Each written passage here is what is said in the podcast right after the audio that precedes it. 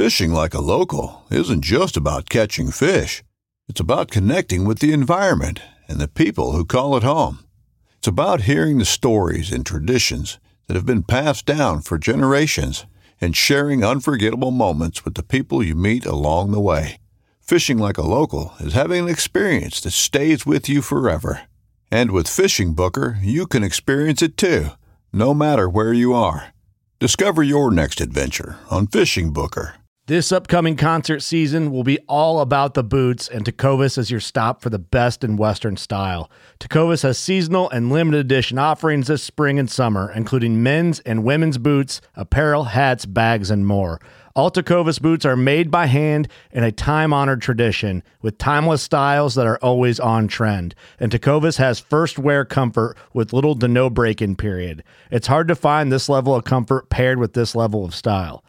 Stop by your local Tecova store, have a complimentary drink or two, that's WCB style, and shop new styles. The smell of fresh leather and friendly staff are at your service. Many stores even have leather custom branding to make your boots truly personalized. And with regular live music and events, there's no in store experience like it. If you can't make it into a store, just visit tecovas.com. That's T E C O V A S.com. They offer free shipping on all boots, as well as free returns and exchanges, and ship right to your door. Go to tecovas.com and find your new favorite pair of boots today.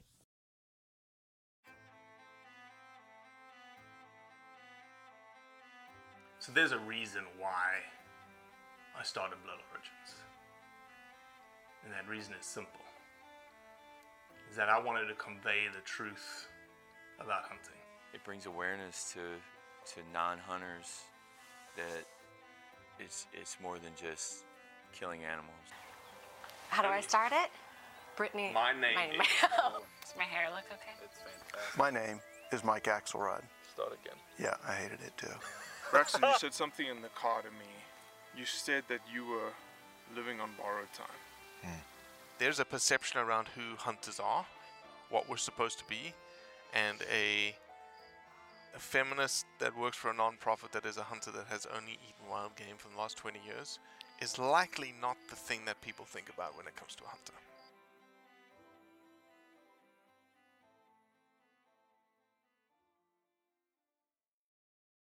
Mike Glover is the CEO of Fieldcraft Survival.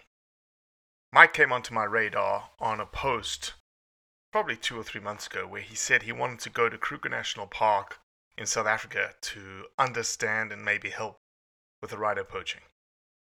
Well, rhinos in South Africa, specifically in Kruger National Park, have plummeted. Their populations are down 75%. And so I reached out to Mike to get him on our podcast to essentially talk about that. But as you'll hear, we took a significant left turn to talk about ballistic 6.5 Creedmoor and the ethics of long range shooting. It's fast paced, exactly like we like our podcasts. So enjoy. Knock it out. Okay. So, I I noticed you specifically because you said, "Hell yeah, I want to go to South Africa next year and help with the rhino poaching." Yeah. Yeah, I think I I well one the, the week I was supposed to leave to do a recce, uh the our government shut down all travel restrictions. Um Right. or shut down and implemented travel restrictions against the South African uh, country as well as like neighboring countries, which I think was ridiculous that he did that. But um, that kind of pushed our timeline. But yeah, I, I want to do it in. Um, uh, it's called Kruger National Park. Yep, Kruger National Park. What you'll know Yeah. about me is I have a I did all of my honors research and my master's research at Kruger National Park. I spent probably eight months in the northern plains of Kruger, and so when it's it's a near and dear to my heart kind of deal. It's where I cut my teeth in uh, wildlife management, and um, I was also given a very young uh, sort of they call them police back in the day they called them police boys they called them apoises and the, the were the section rangers that went out on anti-poaching patrols and i was given one to go and do all my research on the northern plains and this guy was pretty much like if we come across poachers screw your research. We're chasing them. And we chased two sets of poachers whilst we were there, and it was crazy. Like I've got no military background, Mike. I I came from South Africa. I wish I had military background. You know, folks like you, I owe everything to because I'm a U.S. citizen today, and I've got two small boys that are being raised in this country. But that's as close to I've I've been a situation that you know bullets are being shot and saying you know get on the ground kind of deal. Yeah, that's crazy. I think um, people forget that poachers are living in a constant state of desperation. I mean, there, there's a. It's not. You don't have to be empathetic to understand and know your enemy. You just need to be understanding. And uh, a poacher's psychology is living in a constant state of anxiousness because he has to provide for his family. And so 100%. what he's doing, what what he's what he thinks he's doing, just like a freedom fighter, you know, one person's enemy or or terrorist group or terrorist as another, you know, community's freedom fighters. And so um, when you understand that about them, it could be super sketchy when it comes to like the tactics that are involved because they're not, they're not going to be willing to like give up or potentially they'll fight to the death, and that's that's scary, man. I, am I'm, I'm glad you, it worked out right for you, but I've heard that about Kruger National Park because of the the border situation where it borders right. and they come in across the border, do the the all the things that they're doing and then pull them across the border and that's how they get away with it. No 100% 100% bordered by zimbabwe to the north and obviously its entire length to the east by mozambique. Um, so it's a tough it's a tough scenario to to police essentially. And again you got to remember these guys that are getting paid to protect the wildlife in south africa are paying getting paid pittance right? And so the guys that are coming in from a rhino poaching perspective are saying shit you're making a hundred dollars a month I'll give you a thousand dollars if you tell me where Rhino is. What would you do, Mike? Yeah, that's crazy. Yeah, I mean, especially in that in that state of, I mean, you you you grew up in Africa. I mean, it's like depending on where you're out, depending on your situation. I mean, you could grow up in dirt. You know what I mean? Like 100%. you don't have aspirations for the future, and getting paid a lot of money, which could put you in a position where you you see all your dreams come true on a, on your cell phone if you're lucky to have one. That's that's impactful, mm-hmm. man. there there has to be a good mm-hmm. balance. It's just like I look at it as like uh, homicide rates or crime rates and fighting crime in uh, America. I have a you know academic degree in law enforcement in uh, criminal justice, and when you get the academia version of criminal justice, you learn it's a comprehensive problem. It's not just one single position. Like you need more cops on the streets, more security that's not that's going to fix one one hundredth of the problem. And with poachers, certainly it's the case that it's a very complex problem. It's not just as easy as interdicting them, because the, it's just like terrorism. The more you interdict them, the more you kill or capture them, the more they'll produce, and the more that you'll be fighting that war forever. Mm-hmm, mm-hmm. Well, Mike Glover, welcome to the Blood Origins podcast. I am I'm certainly humbled and grateful for you to be here. Uh, for those that don't know who you are, you want to give a little introduction to who you are?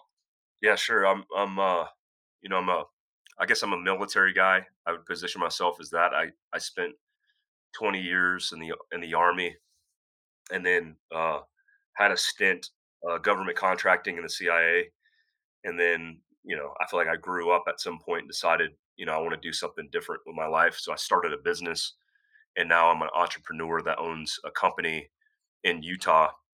We have uh, a place in North Carolina and Utah uh, employ 50 people that focused our attention on training, equipping, and educating civilians, citizens to be better prepared. And, you know, and like we were just talking about with South Africa, I get a lot of traffic and a lot of good communication with people in South Africa because they're living that kind of same life, which is, you know, a semi-permissive environment where they need to be able to protect themselves.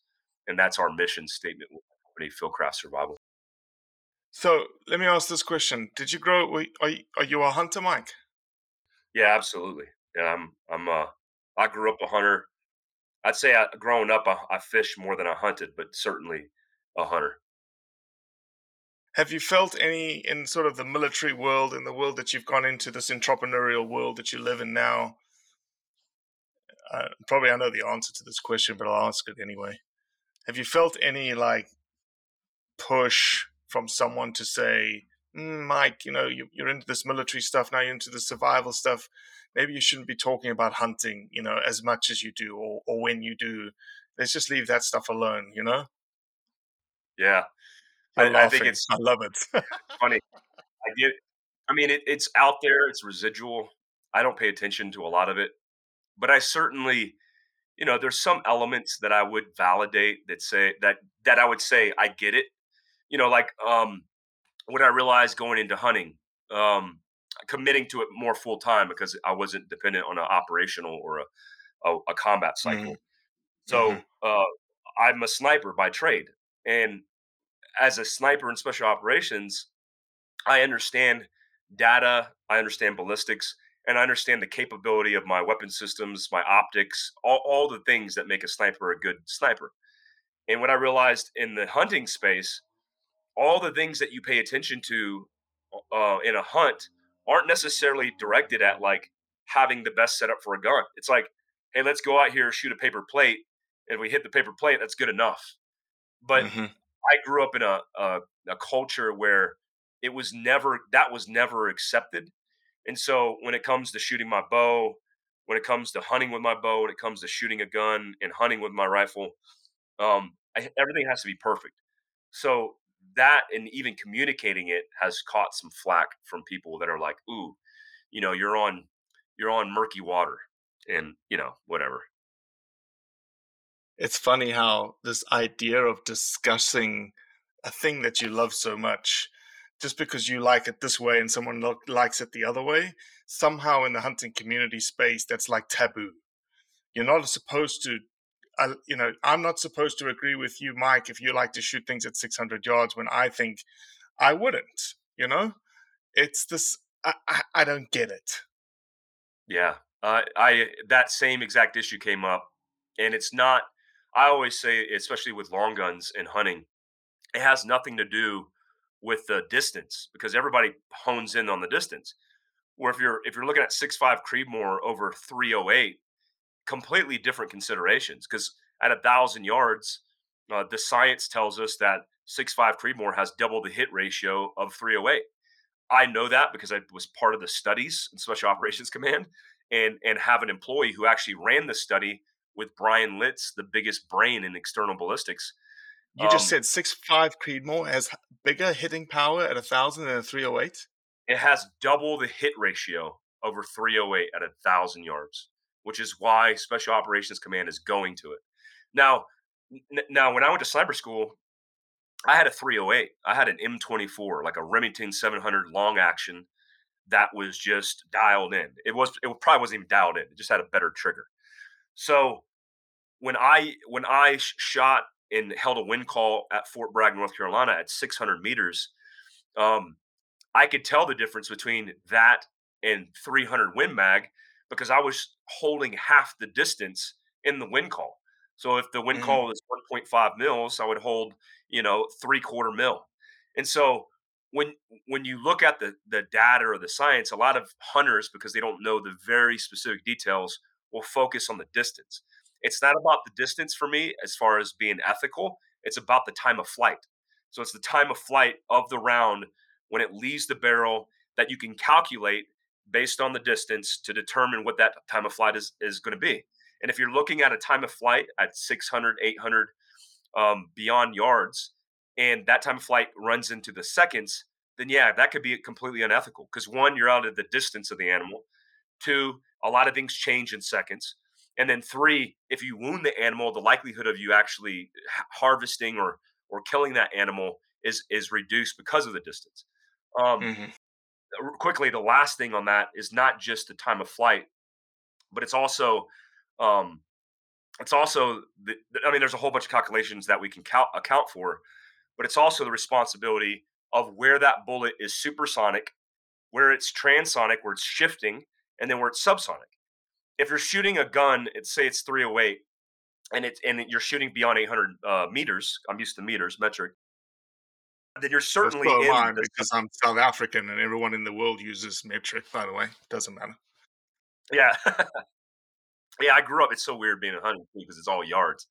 Um, I speak metric, but it's like If that bullet is 800 meters or beyond, well, then it's it's subsonic, which just means in layman's terms, it's less predictable. So if you're looking at 800 meters where it's subsonic, Not less powerful. Not less powerful, Mike. Less predictable. Yeah, yes, less predictable. Less predictable is Okay. key because the one environmental factor that we have yet, based on my conversations with the best technological experts in the world, is wind. We can't account for wind. So that wind at that distance, when it's subsonic, is is going to do some things that's unpredictable, reducing our hit probability. Which you know is just a, a lot of talk about. Hey, pay attention, understand the data Mhm. before you get conversations about like 308's the best round ever made. Well, I get it because you're emotionally tied to it because your granddad taught you how to shoot that 308. That's fine, but there's a lot better calibers and rounds and, and experts than than you potentially. All right, I'm going to pry open a Pandora's box here because, but I need to set it up for you. Half the things you just said, I've never heard because you're speaking to the most naive individual when it comes to guns, ammos, calibers, ballistics. Okay. I need a Mike Glover two day immersion course in Robbie. This is what this does. This is what this does. This is what this does. Okay. So here's the Pandora's box. There is a a sentiment in the hunting community that 6.5 Creedmoor sucks ass. Yeah, That shooting uh elk at, with a 6.5 Creedmoor is the worst thing that you can possibly do. Why would they be saying that, Mike? So uh, that the re I mean, there's a couple reasons. One, six five Creedmoor is a long, skinny round, and terminal ballistic effects on a six five Creedmoor aren't as good as some other like three three eight Lapua. Are not not debatable. Um, so w- one of the problems with this is also the mentality of what you look at as a kill box on an elk. So you one you put a six five Creedmoor round through the chest cavity or the kill box, which is at a minimum, most people would consider 18 inches by 18 inches by 18 inches squared. Some could get be depending on what elk. Some could be two feet by two feet by two feet. When you look at that as a minute of angle and accuracy tethered back to the gun, then you have a wide tolerance for using a lot of wacky rounds. Because as long as you get a round into that chest cavity, you're going to put it down. Now, one of the problem, inherent problems of 6.5 that I've heard from hunters is that because it's bullet, because it's sharp, because it's thin, because it's long, it's not doing as much damage, which is increasing the Mm. time of kill, which is completely true. Um, you know, I just killed a um, a mule deer up in the mountains of Utah, right right down the street from my house, and I used a 308, but I was at 250, 275 yards, and and, and he was moving, tracking, and I, I put one through his chest. Well, any round at 500 yards or in, it's almost irrelevant. All the major hunting calibers 308, 762 by 51, 300 Win Mag, 300 Norma, 300 uh, uh, or, or uh, 65 Creedmoor are going to destroy that animal um, very fast and and get a, a very good ethical kill.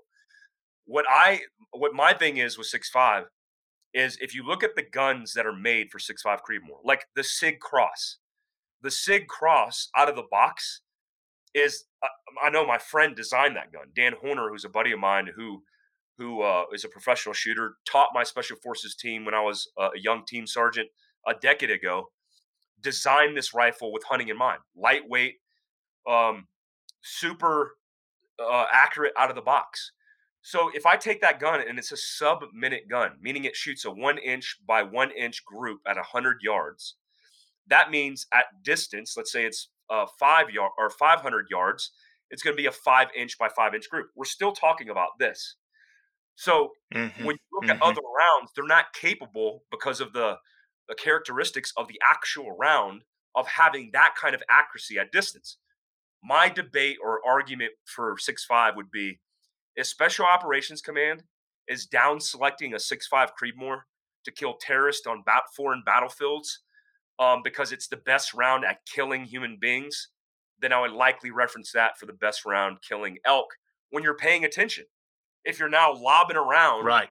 seven millimeter into the side of an elk and your box is this big, then it's not a big deal. But if you're like me, I Mhm. don't want to put a round into the box. I want to put a round into the off color segments of the hair in the box. You know, and that's the difference Mhm. between I think, uh, like a PRS shooter, a sniper, and you know, I don't know, just a hunter who, who's just not potentially paying attention. hmm Going back to the whole like long range debate, right? That's one of the things that if you if you look into the hunting community, there's certain things that elicit a lot of controversy, a lot of hate. Long range shooting is one of those that almost elicits this ethical component, right? And ethics is the, actually the wrong terminology there. Ethics is is tied to, you know, uh, uh, the killing of that animal. When it comes to long range, I, I it almost falls in the preference category. Okay, but let's just for for argument's sake, for discussion's sake, let's call it ethics. Go back to what is that that how would you describe someone like you know when I say when someone says 800 is too far, to me I'm like okay, well why? Like why is it 800 too far and you say 300 is okay? Why do you what do you think the distinction is there that that that drives that number? Yeah. Well, I, I think I think ultimately it has to do with hit probability and less emotion and less um like I, I think I got those skill sets, right? Like a lot of people will virtue signal in hunting, just like any other space and industry, because it's experience based and and what I've realized about hunting, which is very different than what I grew up hunting. I grew up hunting whitetail in tree stands. And hunting whitetail in tree stands is like hunting at a zoo. Like it's just not fair. I mean, it's like it's not one, it's not fair. Two, it's not fun. And but that's just how you grow What up. do you mean, Mike? It's not fair. Like we thought there was a Pandora's box. You just freaking opened away Pandora's box. Of course Yeah. it's fair, Mike. Come That's on, they're not penned in. You didn't circle a pen around a tree and the, the deer came out and you shot it. Come on now. Well, I think that you know what's it's funny is that derives from my experience in combat. Like I like I had different instances in combat where I'm like, this doesn't seem fair, right? It's like like I, this is an easy thing for me to accomplish. This is an easy thing for me to kill, and it my brain processes like that. So when I came out west, I realized there's this other world. You know, I started in Colorado and did a couple elk hunt and a couple bear hunt with my buddies and realized, man, not only is this realistic to what I did for a career field, but it's challenging. And it, it forces you to refine all your skill sets. Fitness. If you're not, if you're, if you're a, you know, a backwoods hunter in North Carolina used to operating out of a tree stand, you're not going to have a fitness regime set up for your hunt you screw around and go to Idaho, like I just got back from Sawtooth, where the estimates are we walked about 40 miles in three days. Um, that was Oh. brutal. And I, I do it for a living. I mean, that that, that Yeah. for me was like Yeah, yeah.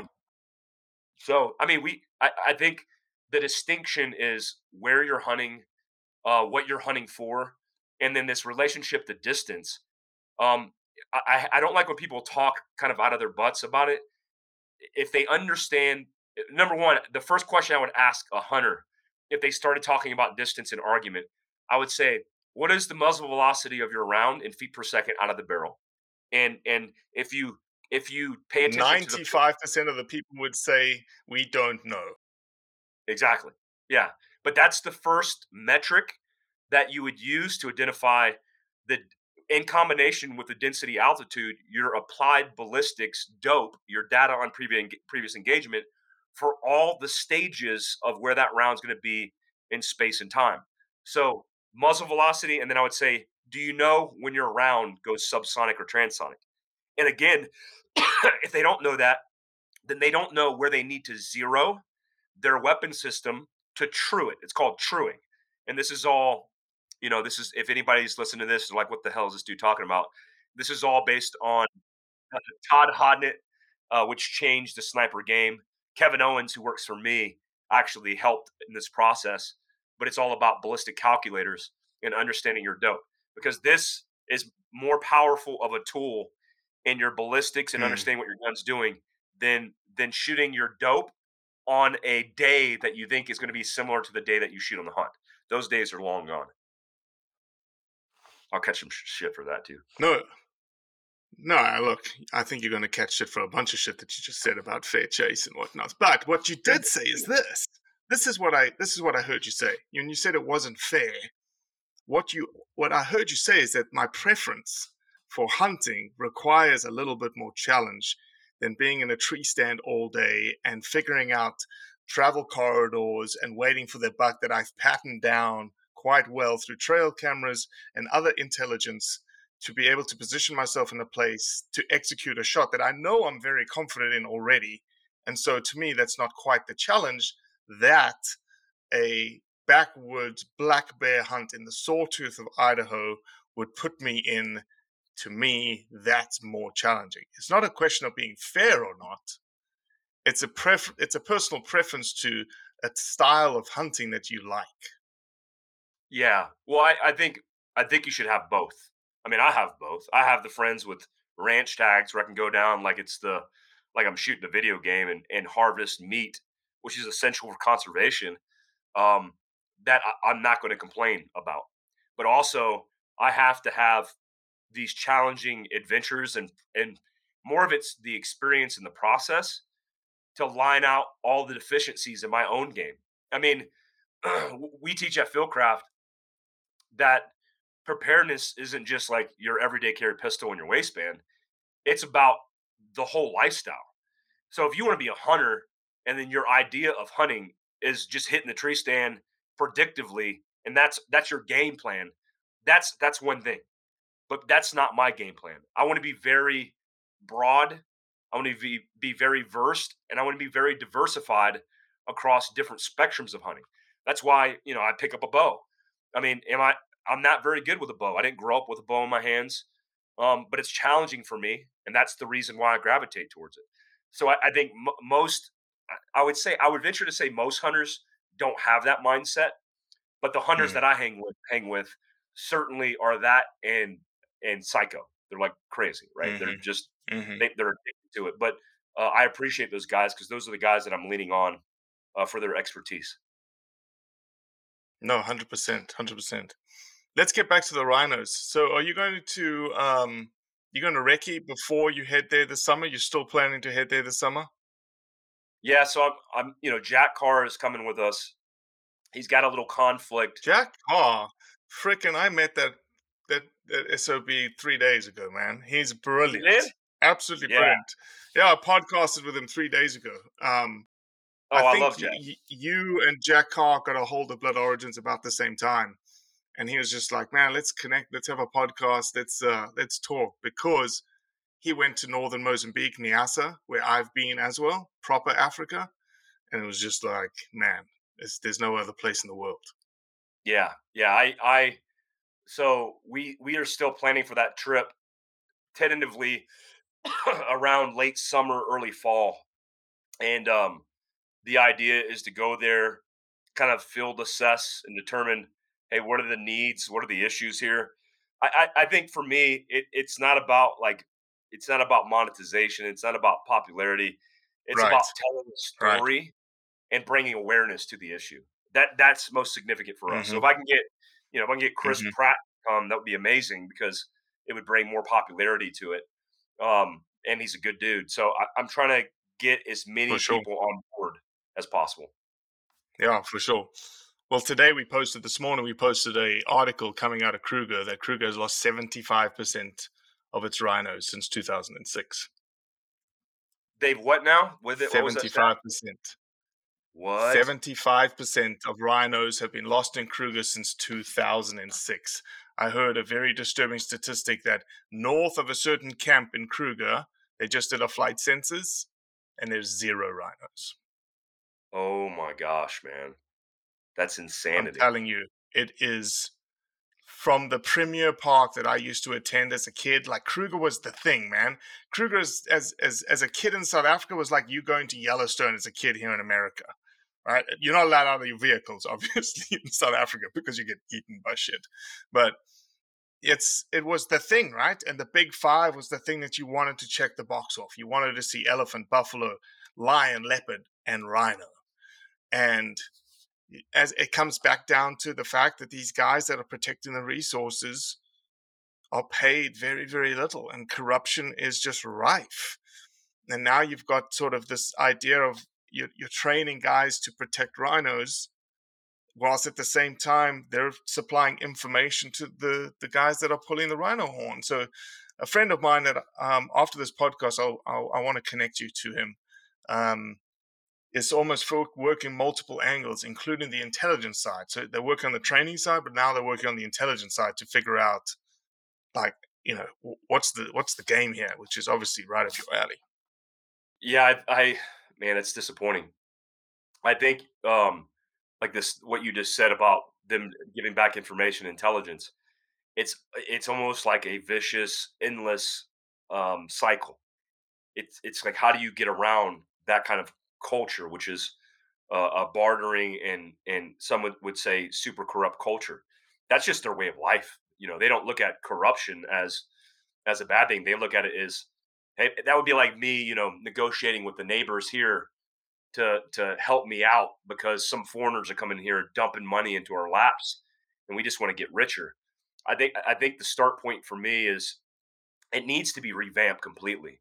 I mean the the sergeant major in me wants to sit down with a whiteboard with a team of experts and then start from scratch and go, "Hey, how can we address this? How can we fix this from zero? Not with old ideas, not with old input, not with legacy uh, concepts, but like from scratch because it, it is a problem. And if we don't fix it, there'll be nothing left. I mean, that's that's the bottom line. There'll just mm-hmm. be nothing left. And then uh, because we're paying attention to politics and COVID and all this dumb crap in the world, we're forgetting about our most precious resources, which is which is my in my opinion, rhinos are on that list. No, 100%. And that's the thing that eggs us the most is that when you hear all about these trophy hunting bans in the UK and Connecticut and freaking on the Senate floor and, and the federal government, you're like, guys, you're, you're, you're looking at it wrong. The, the people that are putting money behind anti poaching, people that are protecting habitat, people that are dehorning rhino because they want to devalue the rhino, are for the majority, the vast majority, are hunting outfits and what you're telling them is like, no, we're going to ban what you do to protect, quote unquote, these valuable resources. And it's the it's the antithesis of that. And it's like we don't like there's proof. Look, look, Kruger. Kruger's a phenomenal destination, but they don't have the money. They don't have the, the manpower. There's people working on it, like you're going to work on it, and these friends of ours are working on it. But you go to some private game reserves that I've been to, and they've got military style contractors that are paid very, very well to protect these resources. And they don't, they're not getting killed, they're not getting poached. So it, it, you're right, dude. It is, that uh, you know, it's it's the thing that the antis think that we that we as hunters do not love wildlife. We love wildlife. We want to protect wildlife. We want to sustain wildlife. That's why I do what I do every single day is because I want my kids and my grandkids to be able to experience a rhino one day. Yeah, I think that's so important now. Is I, I think selfishly about our kids and our kids' kids and next generations because it's so easy now to not pay attention to these issues, and then before you realize it, it's it's gone. And I, I think my, you know, I, I hope Jack Carr can come, but if he can't, I'm going by myself. I don't care if it's me and just my camera guy um, mm-hmm. whatever I can do to tell the story, um, get get to Kruger National Park and and and communicate about how significant of an issue this is. We'll, we'll make it happen. I, actually, um, I might even go earlier than that. Um, if if if Jack's out, if um, uh, we were looking at uh, Cr- um, Clay Croft from X Overland, who's a huge conservationist, mm-hmm. amazing human being. Um, I'd like to go with him as well if possible. Yeah, for sure, for sure. Well, Mike, you've been a trooper, man. I know you've been coughing your lungs out there, uh, and nobody knows, but you you actually told me before the podcast started you got COVID. So um, I appreciate you powering through, my man, uh, for us and for Blood Origins, and we're super humbled and grateful that um, you are uh, on this podcast and and you like what we do, and uh, we're obviously big fans of yours too. No, I appreciate it. I, anybody who reaches out to me for a podcast inquiry, the first thing I do is go to their page and just see what they're about. And it took me, I don't know, 10 seconds to figure out that you guys are my kind of people. Um, I, I think these podcasts are so important, and and to me personally, my favorite podcast to do because it's something that I'm very passionate about and love, and I just appreciate the hard work that you're doing. And uh, yeah, it was my pleasure. No worries, mate. Cheers. Well, that's it for today. I appreciate you listening, as always. Leave a review, share it with your friends, and most importantly, do what's right to convey the truth around hunting.